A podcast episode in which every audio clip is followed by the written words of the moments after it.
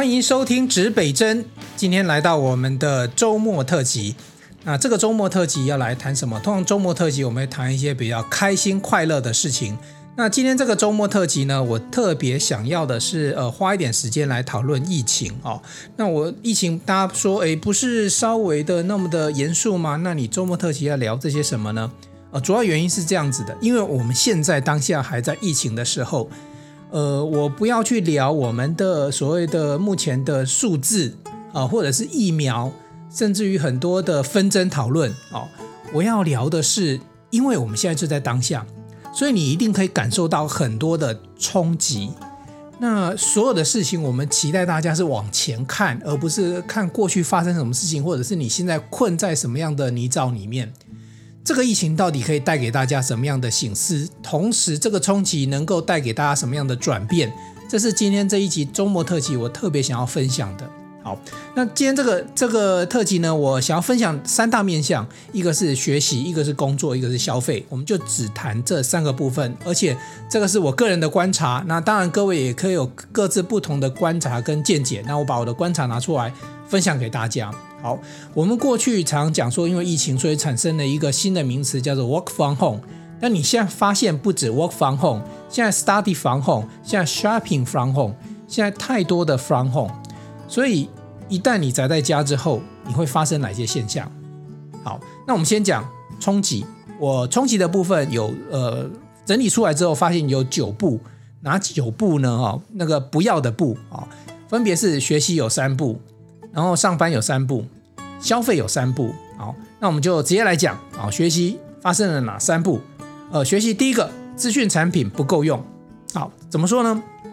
平常呃，你如果在家里，大家共用一台呃电视也好啊，或者是电脑啊，或者是呃 tablet 平板啊，大家互相轮流使用，应该没有太大问题。好，现在问题来了，爸妈在家工作，小孩在家学习。哦，你会发现说，原本家里一台公用电脑就够用了，现在两个小朋友要抢那台电脑，然后爸妈的 notebook 可可没拿出来用呢？可以，他他自己要上班，所以资讯产品变成是在家里不够用。好，大家同时做线上学习，那线上学习不管同步或非同步，都会用到频宽。好，这下问题来了，诶，频宽不够用会累个啊，资讯产品不够用，这第一点。第二点呢是云端学习不好用。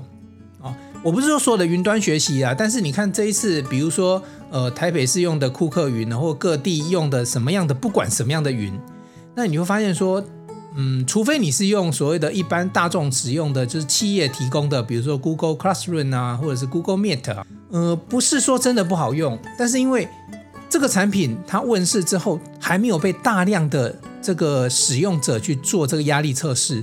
所以，即使企业已经常在推广了，可是很多的小学生，甚至很多上班族，你也是第一次使用，包含我自己，很多的界面第一次使用，我觉得使用起来还没有完全的那么的完善哦。这是云端学习不好用的一个一个看法。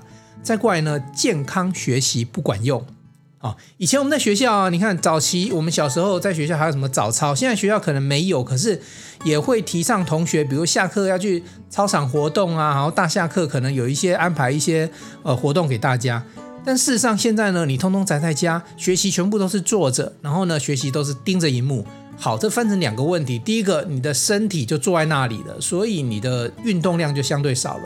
再过来呢，你眼睛盯着荧幕，哈，像我现在录音的时候，我盯着双荧幕，这是本来我就需要的一个工作。它还好，我现在讲话眼睛不用一直盯着，哈，我只是 monitor 录音以及我的文稿这样子一个工作。可是你学习的时候要一直看着老师啊，所以你这个健康学习这件事以前一直提倡的，现在在家学习，你可能要注意到这是一个冲击哦，健康学习已经不太管用了。好，再过来呢，我们谈什么？谈工作，work from home 上班这件事情。好了。我知道我们现在有很多的工作会使用启动 Google Meet、Windows Team 啊，然后 Skype 啊、Zoom 啊等等的这一些的所谓的远距的工作软体。我觉得这是工具，这工具没有太大问题，但它产生三步，哪三步呢？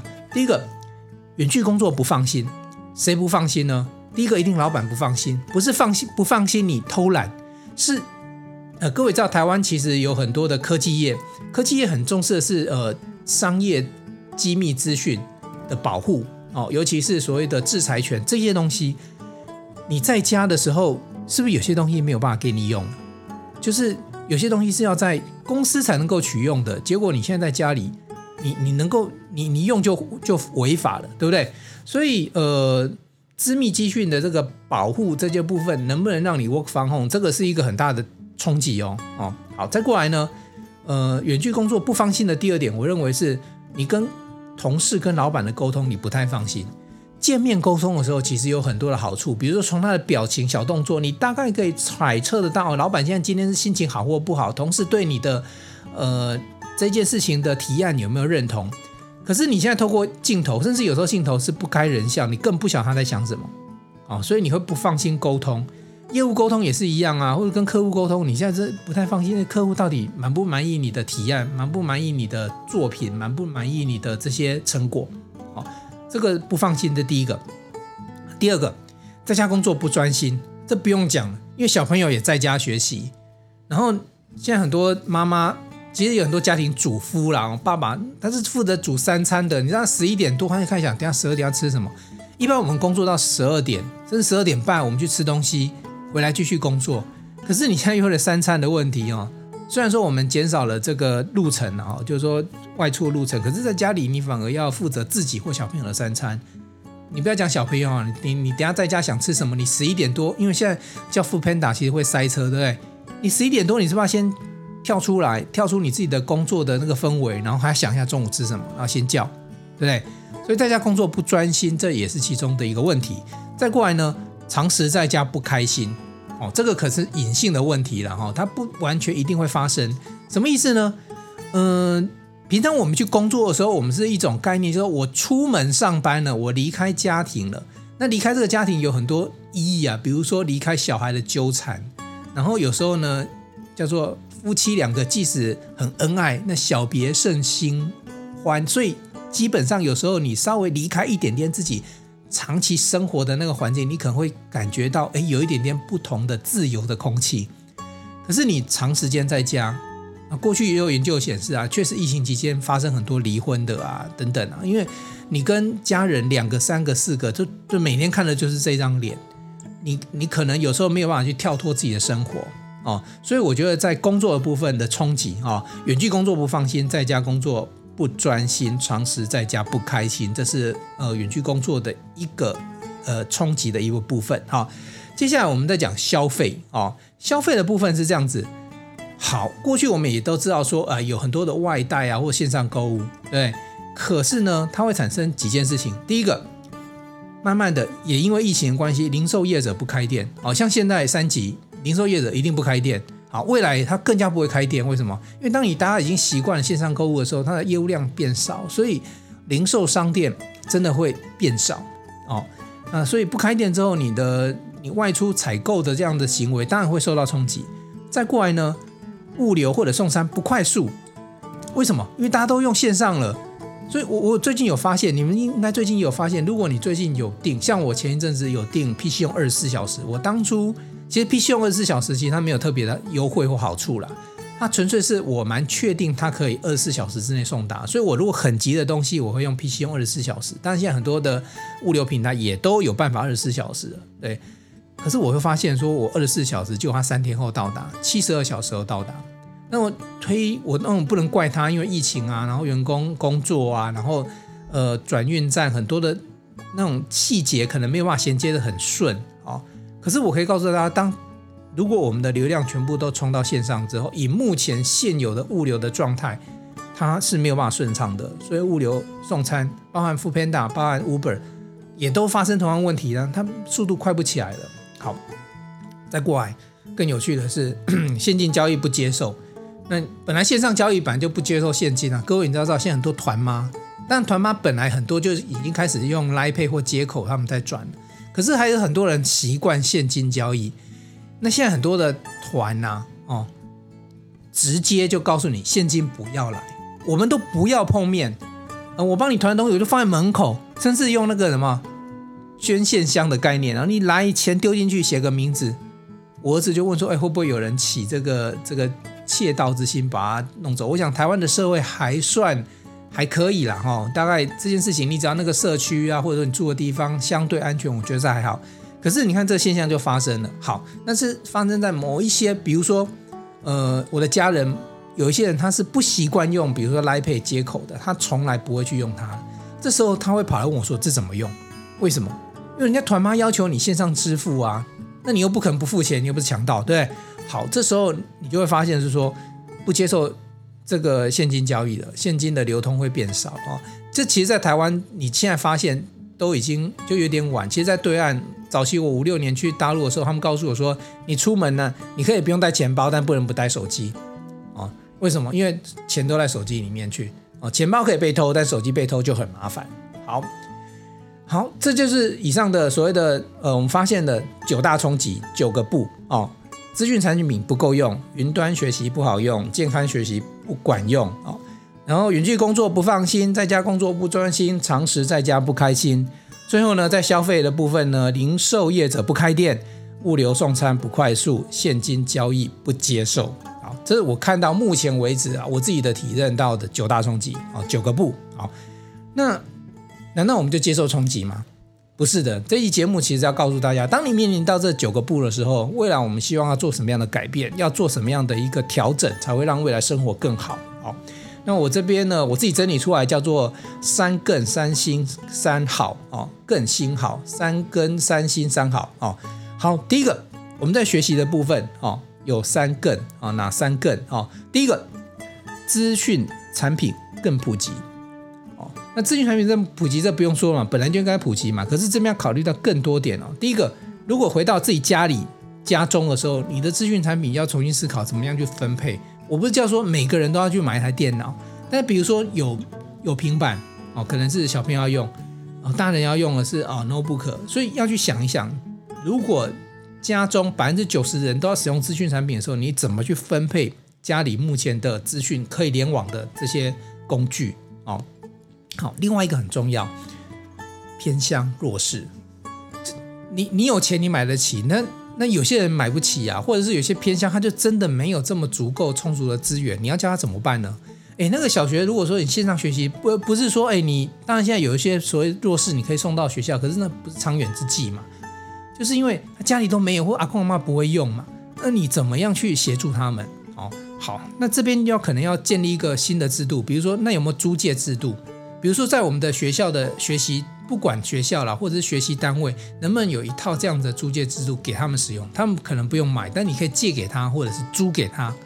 哦，这个要去建立一个新的制度来改变现在的，因为你你如果长时间都在家学习的时候。哎，有钱人他会学得更好，那那弱势的他就更没有学习。我们知道教育可以改变一个人，可是这时候你去让他放弃这样的机会，这样子是不对的啊。好，那再过来呢？呃，还有一个很重要的是，我们的平关必须便宜哦。你有了产品之后，你没有没有网络是没有办法使用的。所以如何让平平关更便宜，或者是用什么新的制度去弥补某一些地区的平关的不足？这个大家去考虑，政府要去考虑，然后这企业要去考虑。好，再过来呢，第二个呢，更叫做教学平台更友善。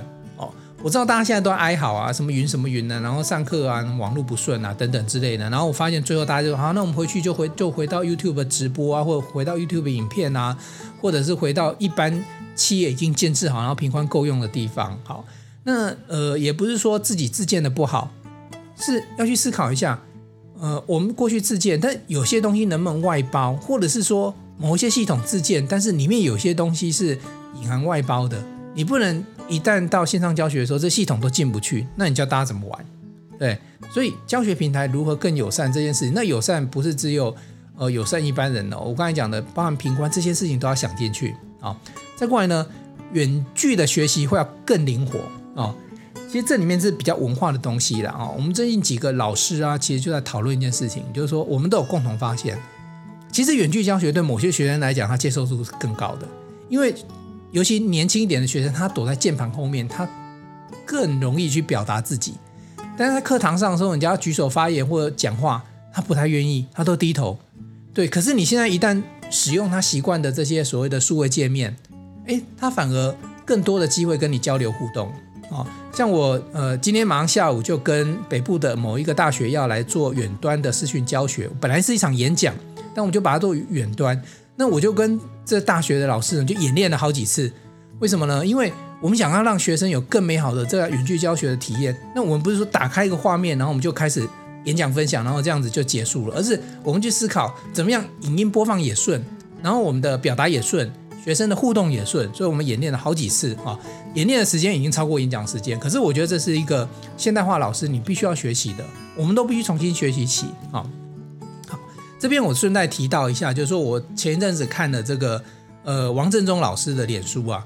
他讲说疫情，他因为各位知道南投爽文国中的王振中老师，他对教育其实很有理念。他自己开自己一个玩笑说，呃，过去诶，各位知道有一部电影叫《老师你会不会回来》，在谈九二一地震之后爽文国中，然后王振中老师的故事嘛。对，他改变了这个学校，然后这个学校虽然少子化，可是呃，就学的学生年数年那这个学龄儿童呢数量是降低的，可是他们学校招生人数是增加的，这不是很奇怪吗？我常说哈，王政忠老师应该是被教育耽误的行销人，他行销做得非常的棒。可是行销非常棒的前提是他把学校的教育体制设计非常的棒，而且是鼓动全校老师一起来做。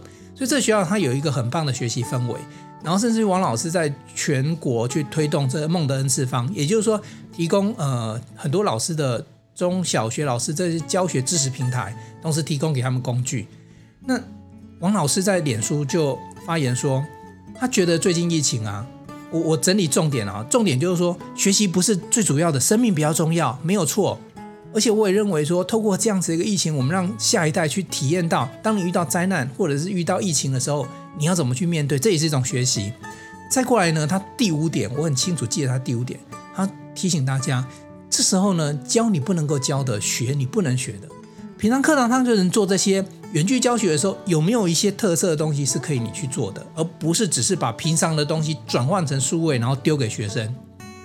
平常我们上课也上课那一套，哦，那最近这一阵子我也看到，呃，台大的我的一位呃教授啊、那他也在讲说，以前他习惯走动式的这个教学，我觉得很棒。我自己本身也是做走动式的呃教学的这样子的一个一个推广人啊、可是。你现在没办法走动了，我们走动是滑鼠在荧幕上走动，对不对？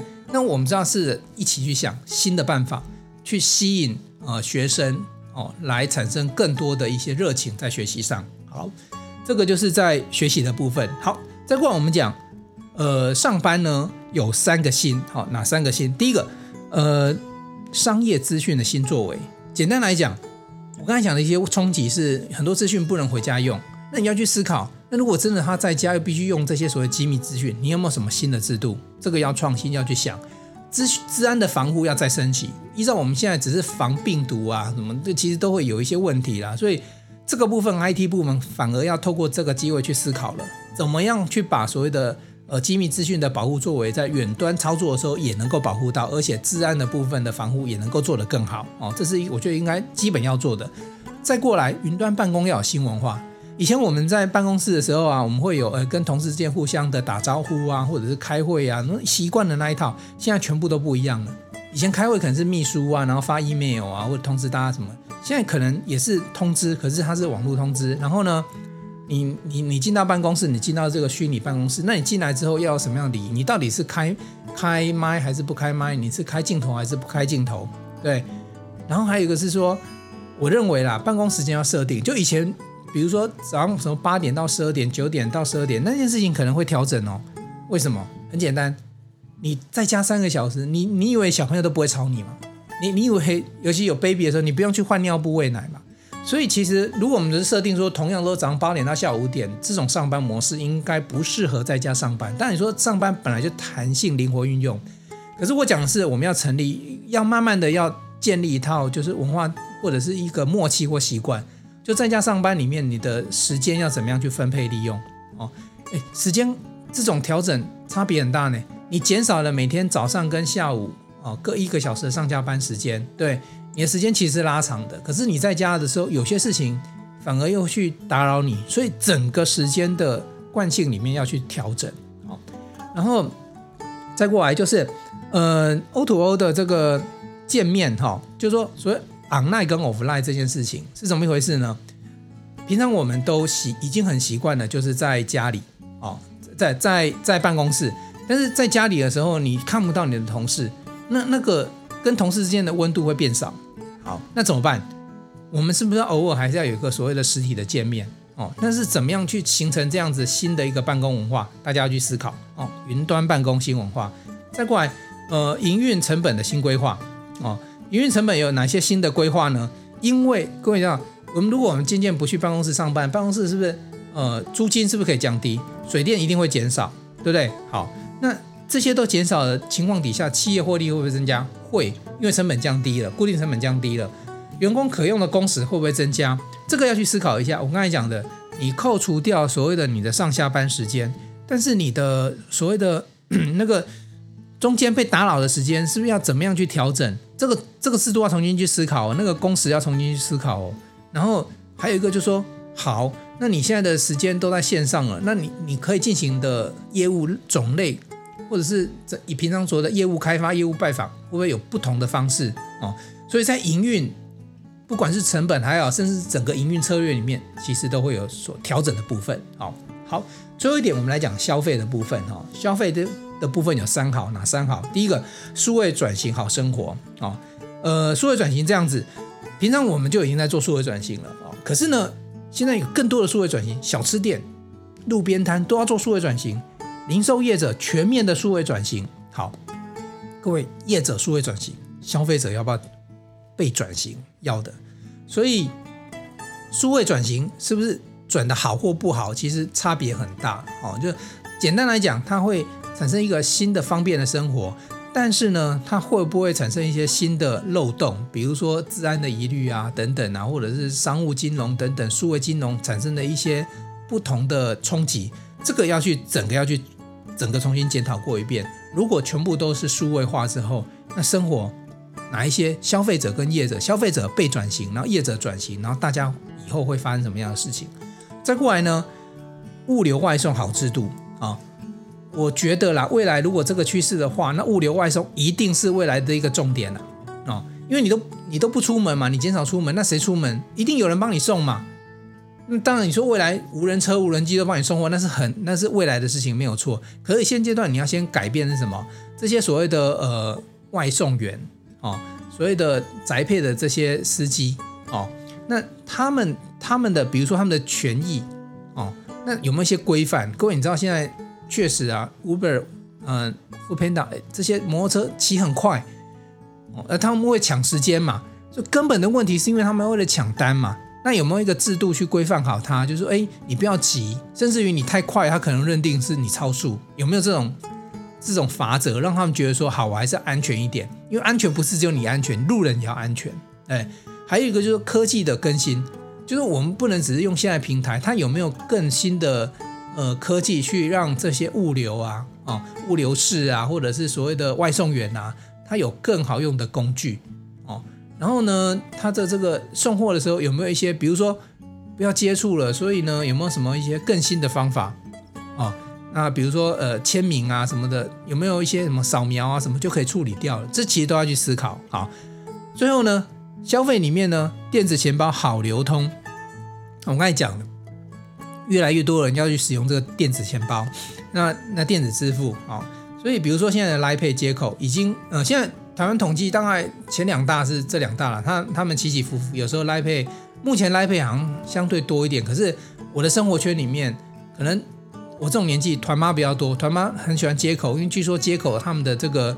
这个点数啊，就回馈的点数好像比较多一点，所以大家都会用接口。然后接口它有一些好处，比如说转到银行啊什么的，免手续费等等之类的。好，那这个东西要更加成熟，那系统要更加整合。那早期有一个新闻在谈说，哎，这些比如说 Line Pay 跟接口现在是不相通的，未来有没有可能相通？就像银行，不，我们用的是新台币，我们就应该到处都流通嘛。那这些电子的金融业有没有可能是？电子上的支付它互相流通，就不要说啊，你用接口，我用我用 Line Pay 啊，我们不通，或者是你的点数我不能用。未来有没有可能去进一步整合，然后成熟？这时候你就会减少啊纸钞跟纸币的流通。纸钞跟纸币有时候它也是病毒病菌呃传播链之一，对不对？好，那如果用电子钱包有没有好一点？当然也有坏处，坏处就是你永远无法抱着一大叠的一千元说啊，我很有钱哦。那种满足感，你你的钱永远都在虚拟的空气里面啊。好，呃，这三个改变啊，资讯产品更普及，教学平台更友善，远端学习更灵活，商业资讯新作为，云端办公新文化，以及营运成本新规划。消费的部分，数位转型好生活，物流外送好制度，电子钱包好流通。